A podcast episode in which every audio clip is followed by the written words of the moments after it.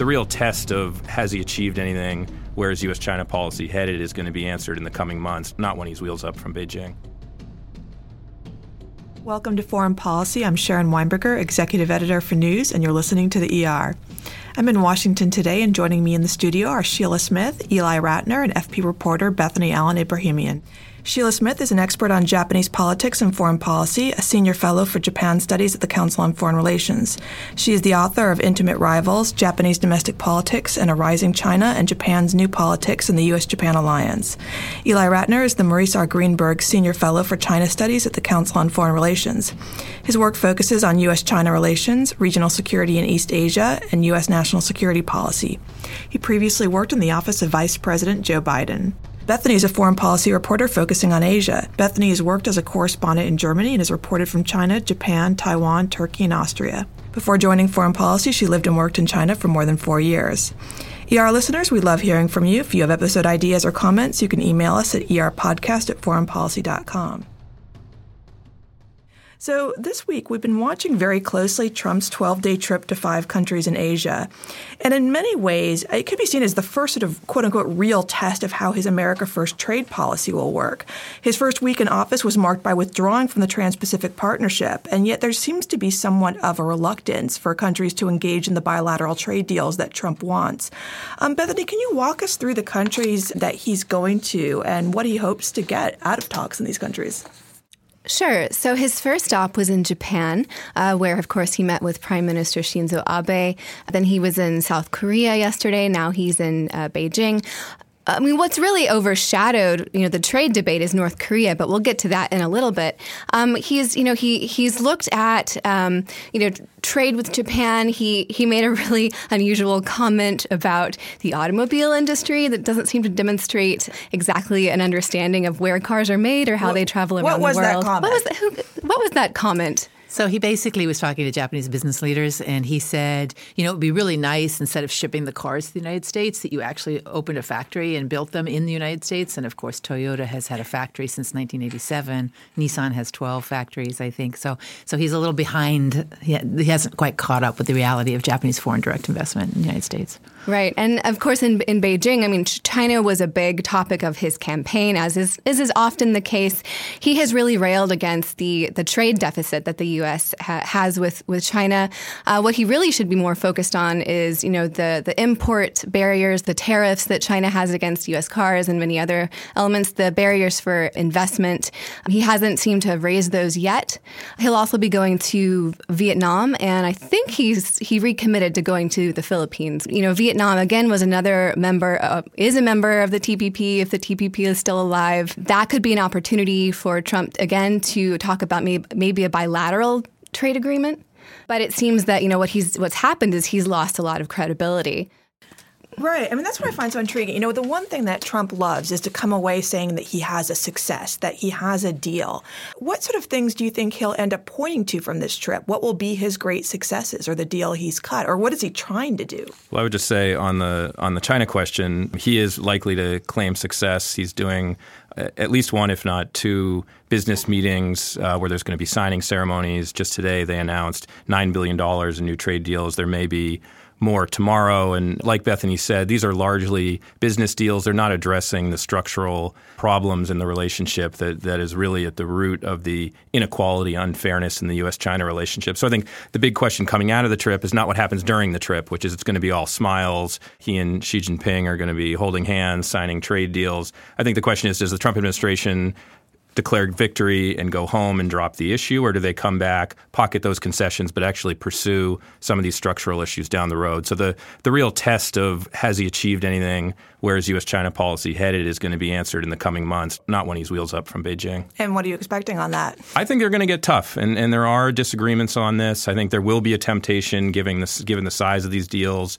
uh, for him to back off a little bit on his very good friend Xi Jinping, as he calls him. However, I think you know the, there are people within the administration, the U.S. Trade Representative, even Wilbur Ross, the Commerce Secretary, and others who really believe that the market access issues and others are quite severe, uh, and China's industrial policy is is real problematic for the future of U.S. technology and U.S. companies. So, arguably, the most important piece of this is not the president's views on China or the interagency dynamics in the administration that people talk about, but the American politics around this. And I think the single most important thing that has happened on the trade issue as it relates to China is that the Democrats are now trying to outflank Donald Trump. So you have Chuck Schumer writing letters to the president saying, you got to be harder on China on this. You have him in the media saying, Trump's a paper tiger on China. And you have the leading Democrat progressive foreign policy think tank in Washington, the Center for American Progress, issuing reports calling on Trump to be harder on China. So the politics of this are only going to push Trump in this direction. And I think as we get closer to 2018 and 2020, uh, he's going to have no choice but to deliver on his campaign promises. What are the tools, the bargaining chips that Trump brings to Beijing? I mean, we know what we know what Xi Jinping has. He has a lot of tools, and especially right now, he has North Korea. What does Trump have? The sources of leverage that the United States has on economic issues over China relate primarily to access to the United States market. We're still the biggest economy in the world. We're an open market. We've a, we're a free market here, but under certain circumstances, and the Trump administration is starting to look at some of these measures, they could limit or set tariffs on both the import of Chinese goods as well as limitations on Chinese investment in the United States. And I think clearly there's work being done on the within the Trump administration on both of these. And again, I would be surprised if we haven't seen something along these lines before Christmas. Does Steve Bannon's departure from the White House change at all um, the Trump dynamic with China? So it changes the dynamic, I think, with East Asia policy here in, in, in, in, the administration and the way in which the Trump administration seems to be approaching Asia. You know, when Steve Bannon was exiting and did that, well, did the interview that may have caused the exit, let's reverse that. Um, he was very focused on East Asia personnel picks in the Department of Defense and Department of State and, you know, singled out Susan Remind Thornton. us what was so interesting about that interview for people who might have forgotten. So that was the interview that he was, he was angry. I, think, I can't remember the context of the interview to tell you the truth, but he was angry and basically thinking that the White House wasn't being tough enough, mm-hmm. right, on the economic nationalism front in particular, on the economic issues. And so he gave this, uh, I don't know why he had this particular relationship with this progressive magazine journalist, right? Uh, but he gave this very telling interview and he basically was frustrated. He was frustrated with the lack of attention to economic nationalism, that part of the campaign that Ely was talking about. But what, you know, jumped off the page for me is the Asia part, right? That he was very focused on all the way down to the micro level of personnel picks in both of those agencies. And, you know, they have to be more nationalist. They have to think about economic nationalism as our Asia strategy, right? Uh, it's it's interesting to me that to watch the Trump administration not only in China but you know that he's still very focused on the deficit, right? And even in Tokyo, that meeting was as good as it probably could have been given his relationship with Mr. Abe, but he was still focused on Japan's economy. He was somewhat critical of the prime minister in the public, which you know unsettled I think some people. Um, but then the formula for fixing the deficit came at the end of that trip when he said Japan is going to buy huge weapon systems from the United States i.e., to reduce the deficit. And he made the direct link, right? And this, this will create American jobs and it will buy more safety for Japan. And, and Mr. Abe has spent some time since the president left town saying, you know, we will spend money as we see fit necessary for our defense. He's had to backtrack just a little bit. And yet Abe has seems to have this very good relationship with Trump and seems to be able to maintain it. He does. And, you know, he did the very risky thing of reaching out to the president elect before he uh, was in office, which is, you know, kind of not quite diplomatically correct. Um, and he, you know, brought him a four thousand dollar Golden Golf Club, and um, has been very solicitous of the of the president. But I, he's been criticized for that inside inside Japan. But many other allied leaders, like you know the prime minister in Australia, uh, others leaders in Europe, have seen that Abe's a, a, way of sort of personalizing the relationship has in fact been good for the alliance dialogue. It's it's carried over into the policy realm. Can we talk a little bit also about Trump's personal rapport with with Xi Jinping? I mean, he tweeted Trump tweeted something kind of a little bit horrific from a democratic perspective. You know, he congratulated Xi Jinping twice, in fact, on his great political victory in the the last party congress. What's that about? Well, I guess there's a couple ways to interpret it. One is I think Trump views these in the way that he views a trip to maybe a friend's country club. And you're not going to go to a, a, guy's country club and say bad things about him. You're going to say nice things about him. So I think there's a sense here that you know, he's a visitor, Xi Jinping's a host uh, and he's going to play nice while he's there. And I think there's a question around whether this is sort of tactical brown nosing to try to get what he wants, or is this sort of an underlying authoritarian affinity that he seems to have with Vladimir Putin and, and Erdogan and others. So I think it's unclear. They do seem to have a decent rapport. Certainly, both sides, I think, and talking to senior officials with the White House believe that the perception of them having a positive relationship does provide some ballast in, a, in an environment in which there's actually not a lot of good cooperation going around or, or, or a decent amount of tension. And the Chinese play this through the roof in terms of the the relationship between Xi and and I saw one of Trump's granddaughters recorded a message singing some songs in Mandarin that are that are now playing on uh, Chinese state-run media. So I think this is for them cultivating this personal tie is a way of suppressing some of the more contentious policy issues in the relationship. How does this play out with um, the public in China in terms of how they view Trump?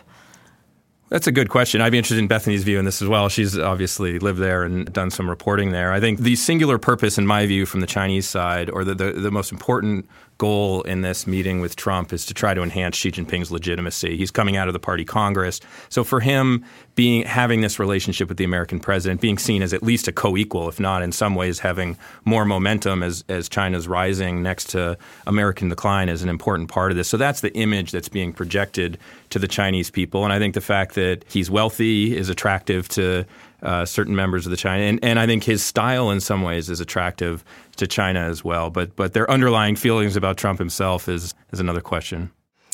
Uh, I think there's, you know, if you're talking about the Chinese public, there's, you know, you could say there's two kind of views on Trump, and both of them are kind of positive. One of them would be the people who view Trump as very bad for the United States strategic interest. You know, they see him as someone who is withdrawing the U.S. you know from the world, but particularly from Asia.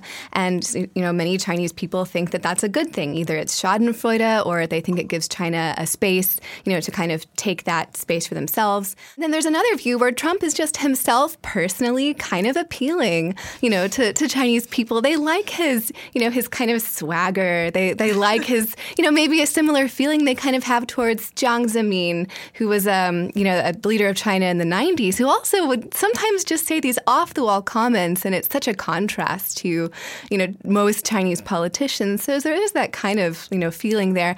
I think this time around, this is the first time that a U.S. president has come to China where I think it is certainly a, you know, a reasonably widespread feeling to, to think that Xi Jinping, that the Chinese leader, is more powerful than the U.S. president. You know, that's that's a real feeling.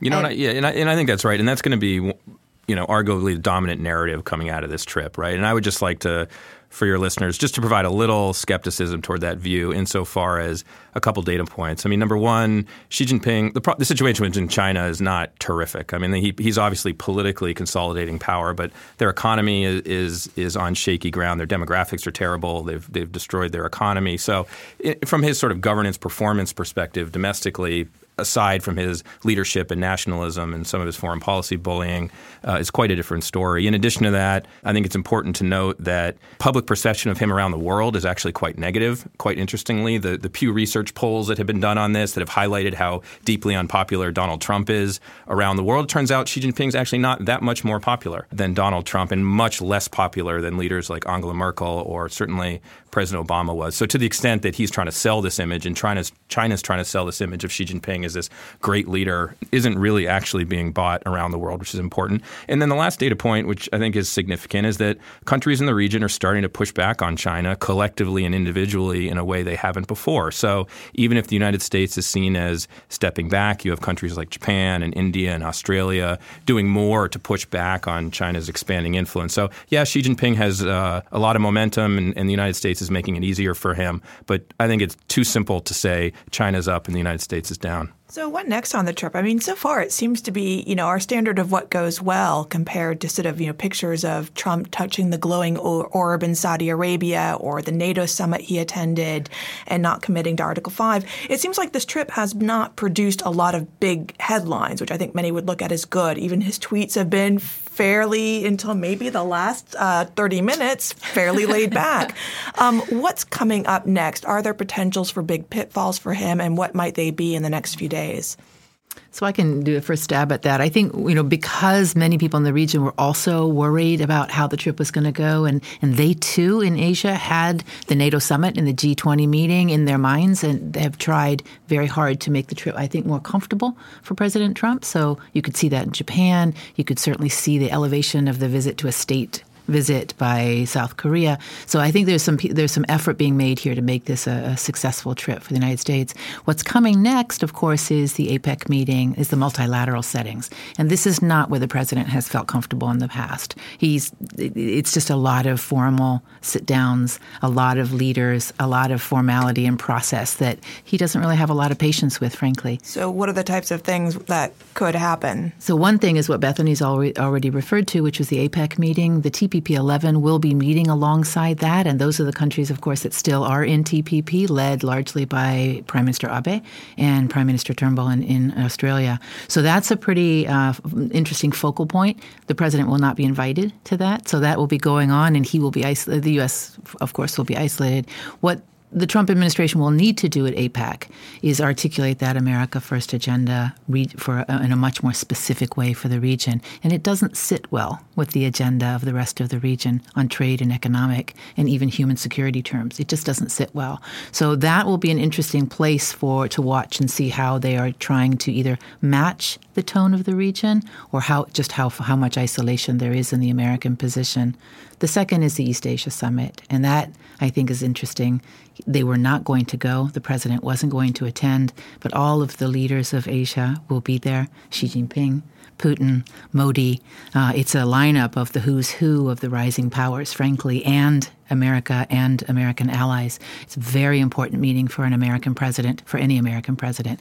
And I don't yet know what to expect out of what he's going to do since the decision was made at the very last moment. I'm glad he's going. To not have an American president there after President Obama made it a, a, a point that this is the future of Asia. This is where the decision making for the, not only the region, but for the globe is going to take place going forward. You can't step out of that. So the absence of a, an American voice at that, for me, was deeply troubling about our future in the region. And I was just going to add, I agree with all that. I was going to add, uh, so President Trump gave a, he's giving two major speeches during this trip. One he gave last night, uh, last night here, I guess his his morning uh, in Seoul. It was a North Korea oriented speech to the National Assembly, to the South Korean National Assembly. His second major speech is going to be at the CEO summit associated with APEC in Vietnam, and, and the administration is billing this as addressing their new concept of this free and open Indo-Pacific region. And I think the question exactly as Sheila said is he actually going to be pre- presenting a vision of American leadership, continuing to support an open trading and, and, and security region, or is it going to be more of an American first, a little of the darker version of what we saw at the UN General Assembly? And I imagine there's tug and pull within the administration between the Asia policy strategists who want the former and the politicals who inside the administration who want the latter. So that's the first thing I would look for. And then the other is that Trump will be having his first face-to-face meeting with uh, Philippine President Duterte. Yes, uh, this will be this will be somewhat controversial, but you know what? I think it's a good thing that he's doing this. And again, this is going to ignite a lot of the anti-Trump simple narrative of the guy loves dictators. He's meeting with this guy who's a murderer himself, who's exacting this unlawful drug campaign in the Philippines. There's a lot of extrajudicial killings. That's all true.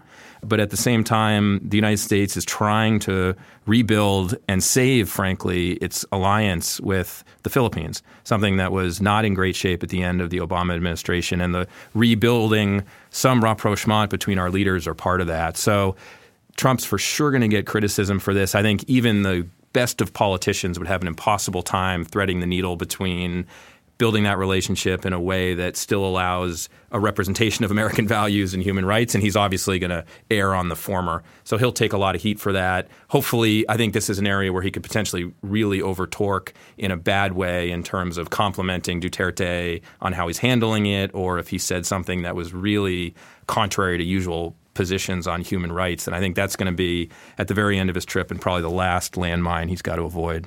Well, yeah, it's so interesting because, I mean, the beginning of the Trump presidency, there was this expectation that he would build a new relationship with Vladimir Putin, which has ended up, because of the Russia investigation, almost going the opposite way. Um, do you think that Trump actually has the potential to sort of rebuild the relationship with the Philippines? Well, he does. The difference here is that both in the Philippines and the United States, the bureaucracies at the State Department and the Pentagon and the National Security Council are not resisting as they are Trump's overtures Right. to Putin, but actually yes. supporting. We it. don't have an People want this. This investigation is- into this- Philippines, yeah. No, and this is this is an incredibly important relationship on counterterrorism. There's a major ISIS problem in the Philippines that could spread in the region. Obviously, the South China Sea and broader relations to our military footprint in the region. The Philippines is an important part of that, and the work at the working level, it's moving forward uh, well. There's a lot of work being done, and the alliance is being strengthened. So this is something that I think alliance managers are seeing as being able to hold the relationship together to prevent Duterte himself from sliding and tilting too far toward China. So I think Trump's doing the right thing, but he's got to do it in a way that doesn't go too far.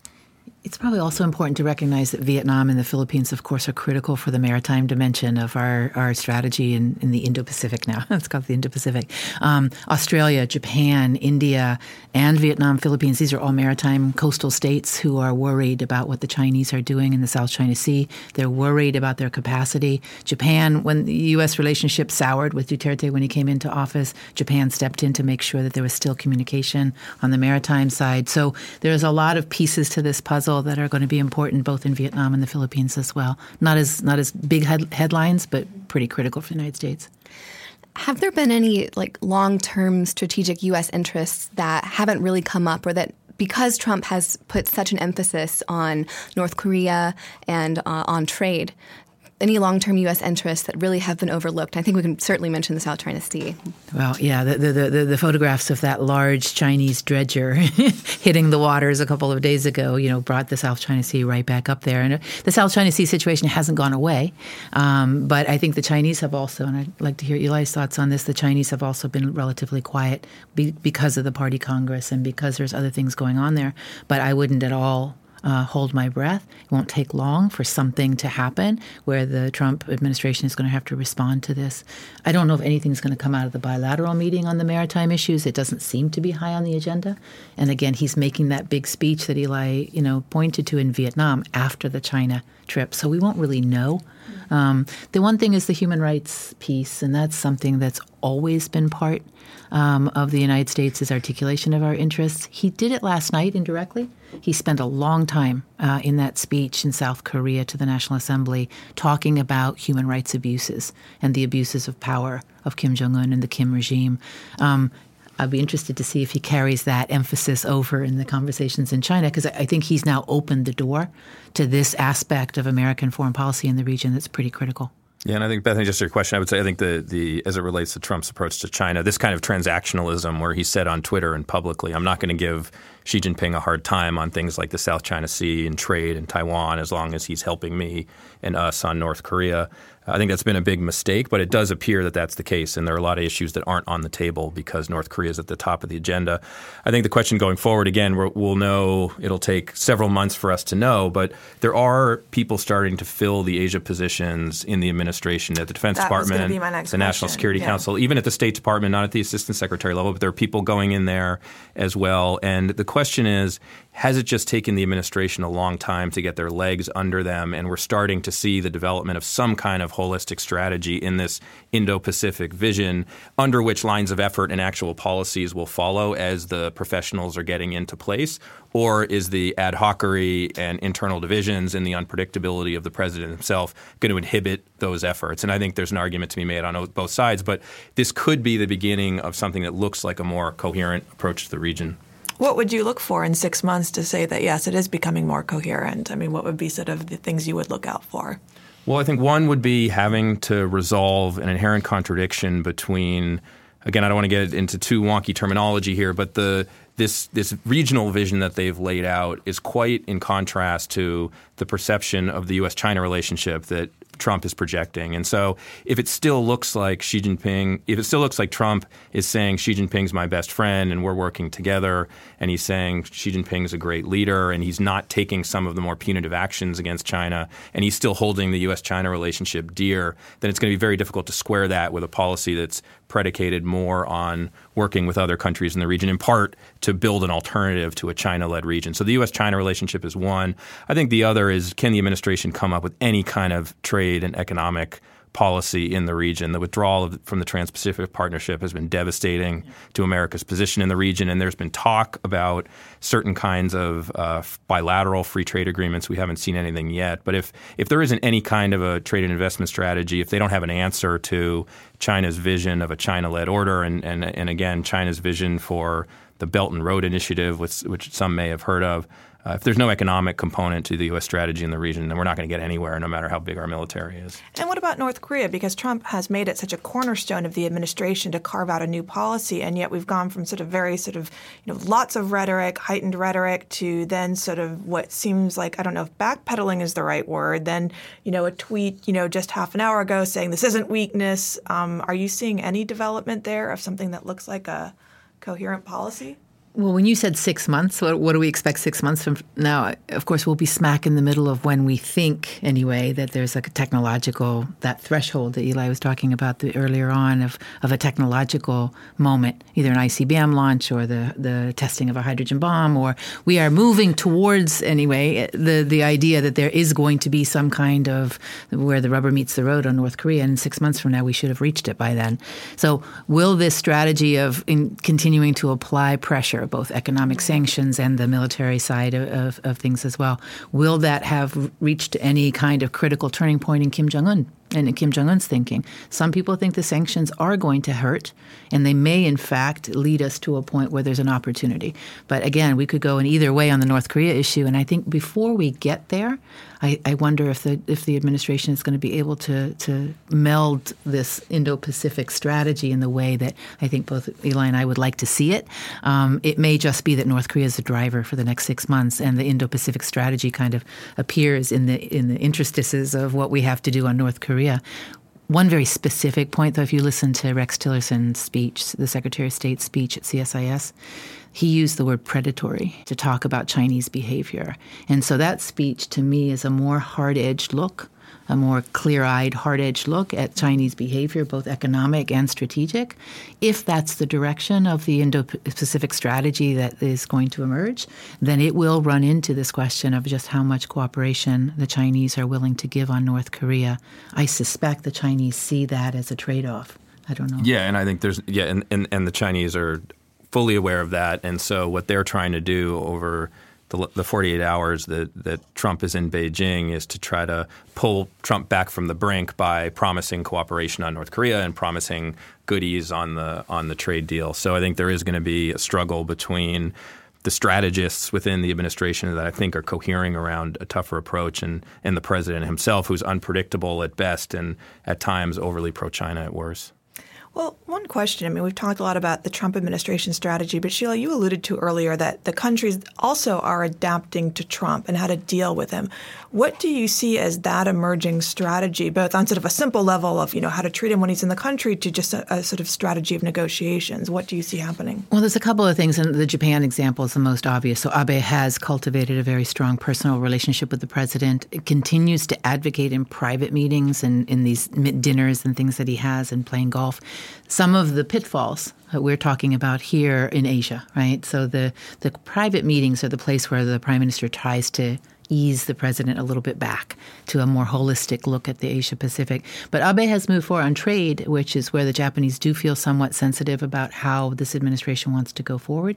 The deputy prime minister said that we will not be negotiating with the United States a bilateral free trade agreement. This was right after the president had headed off to Seoul. He said it very sternly. They're not going to do it. So they're worried that there is going to be beyond the North Korea issue. Of course, there's going to be this trade issue looming, and so the you see our allies in Europe Europe. You see our allies in Asia start to move to a little bit away from the United States. Not that the alliances are over, but to diversify their partnerships, especially on the economic front. One thing I think is not as well understood um, here is that how NAFTA goes is going to signal very loudly, uh, especially to the Japanese, what this Trump administration really wants from trade. You have to remember there's a lot of Japanese invested here. There's a lot of trading part, not only the global networks of production of these these manufacturing industries, but also they they export via Mexico, for example. So what we do in the NAFTA negotiations is also going to affect the behavior of our Asian friends and our economic partners in particular. So specifically, let's say that, that NAFTA survives and that the administration is able to come to a, a compromise and you know modernize it. What will that say to Japan as versus if if NAFTA dies? So if they modernize it and it's and especially the rules of origin stop being the focal point, um, there will be an, a huge exhalation of relief, right, from Japanese businesses all the way up to the prime minister's office, and it will say that there is some corrections going on in the Trump administration's views of how American interests are served by multilateral trade or, uh, agreements. Now, Prime Minister Abe may continue to advocate for TPP. I think that's not going to happen, but I think you can see the additive process of what happens in NAFTA then being referenced in a bilateral conversation with Japan, for example, or other kinds of uh, bilateral trade negotiations. And I would just say some of this, not all of this is bad. So if, if countries in the region like Japan are exerting more leadership, if they're bringing the region along in the absence of the United States, if they're enhancing their own military capabilities and if they're building stronger partnerships with each other, that's a good thing for the United States. You don't want it to get so far that the relationships with the United States fissure, but we were at a point probably where the United States was doing a little too much burden sharing on some of these issues, and so uh, I think it's a it's a good thing in small doses. Uh, we just don't want it to go too far. So, final question, of course, on the sidelines of all this is the possibility of a Trump Putin meeting along the trip. Um, and you know, Trump has said that he would like Russia's help on North Korea. On the other hand, we have the entire investigation going on here. Does it have the potential to overshadow? I mean, it's just like you talked about the sort of simplistic narrative of Duterte and Trump. Does the Trump Putin meeting have potential to overshadow everything else? I don't think it will. Maybe, you know, I'm sure some of that will be done. But again, I think this is a meeting the president should be doing in the North Korea context. The relationship between China and North Korea is quite poor right now. China doesn't have the relationships there that it used to, but it looks like Russia may. And so my understanding is that the administration may be using Russia as a communication channel into North Korea to try to potentially unlock some negotiations. That's a good thing. Russia is not as important as China, but is an important player in the overall pressure campaign. And, and there's also some evidence that Russian technology has been sneaking into North Korea to advance its capabilities, and we want to shut down that as well. So if this is if there is some workmanship to this meeting in terms of having Russia be both more helpful and less unhelpful on the North Korea issue, they actually are a player in this dynamic, and they should be part of the conversation. You know, there's other there's larger geopolitics too for the Russian conversation with with the United States that are all about Asia, and then some of it obviously are global. Um, we need to continue to work with Russian the Russians on our nuclear treaty, our disarmament treaties. We need to be sure that we're not sliding so far back in the bilateral relationship that it, our national security will suffer. But I think in the Asian context, Putin wants to be a player, and Mr. Abe has had lots of meetings with Mr. Putin over the Northern Territories, the territorial issue. But keeping Putin from being too comfortable, I think, with Xi. I mean, that large, old-fashioned game of making sure that everybody has a has a stake and that no, nobody is completely captured by somebody else. That wouldn't be a wise way to think about our relationship in Asia with you know with the Russians either. Yeah, well, we may have to revisit all of this in six months to see if the strategy is really there. Um, thank you all for joining us. ER listeners, again, we love hearing from you. If you have episode ideas or comments, you can email us at erpodcast at foreignpolicy.com. Thank you. Thank you. Thank you. You've been listening to Foreign Policy's, the ER podcast. I'm Sharon Weinberger, and I've been your host. The program is produced by Katie Gardner and Brandon Martini. For more information about FP and to subscribe to the ER and our Global Thinkers and Backstory podcasts, please visit foreignpolicy.com, iTunes, Stitcher, or wherever you get your podcasts. Thank you very much for joining us.